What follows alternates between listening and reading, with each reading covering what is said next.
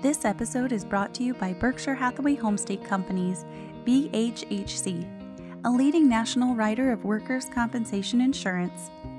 Our AM Best rating of A 15 enables us to offer coverage for a wide variety of businesses under all market conditions. BHHC is committed to providing injured workers with compassionate care and access to timely, high quality medical treatment and support. Our loss control services, proactive claim management, medical cost containment, and fraud prevention contribute to superior claim outcomes for our policyholders. Join us on Friday, March 1st for an in person workshop where we'll discuss how human services organizations can take advantage of our proprietary Safety One program, including going paperless, implementing online trainings, and much more. This workshop will be held at our new office in Mission Valley. Our address is 2355 Northside Drive, suite number 200. Doors open at 8:45 and the presentation will begin at 9 a.m. To register, visit ranchomesa.com, click on Workshops and Webinars, and click on Register Online under the workshop description. Again, this workshop will be held in person at our office on Friday, March 1st, 2024, for our human services clients. So go and register today.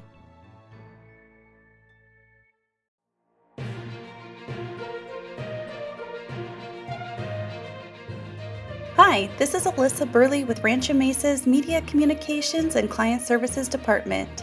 Thank you for listening to today's top Rancho Mesa news brought to you by our Safety and Risk Management Network, Studio One. Welcome back, everyone. My guest is Matt Gaynor, Director of Surety with Rancho Mesa. Today, we're going to talk about performance bonds for private equity contractors. Matt, welcome to the show. Thanks, Alyssa. Always a pleasure to visit the studio. Well, we're glad that you're here. So, recently, your team has received several referrals from our construction group for contractors looking for bonding support that are majority owned by a private equity firm. So, what issues can this cause when they're looking for bonding? That's a great question to start with, Alyssa. Our traditional surety markets will push back on private equity submissions. They don't like to see goodwill and large amounts of debt listed on the balance sheet.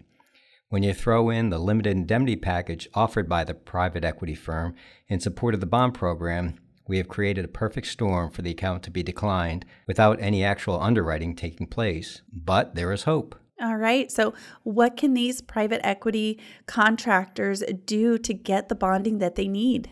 So, first, we need to take a step back to discuss the underwriting process. For our standard construction bond programs, we preach one, retention of capital, and two, net profit, as the best ways to increase your bonding facility. The bond company will also look to both corporate and personal indemnity to ensure they're protected in the event of a bond claim.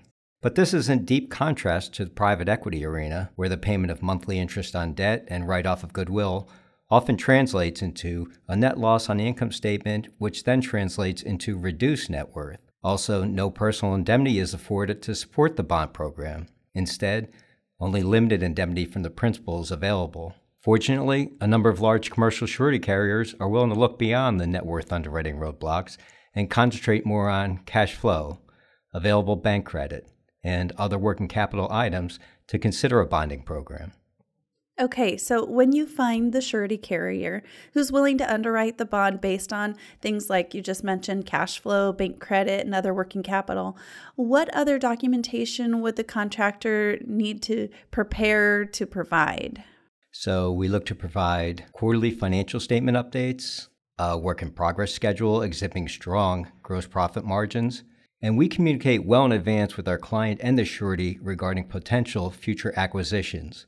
In that way, the broker and client can get out ahead of any potential underwriting distractions. All right. So, this is something that appears to become more and more common.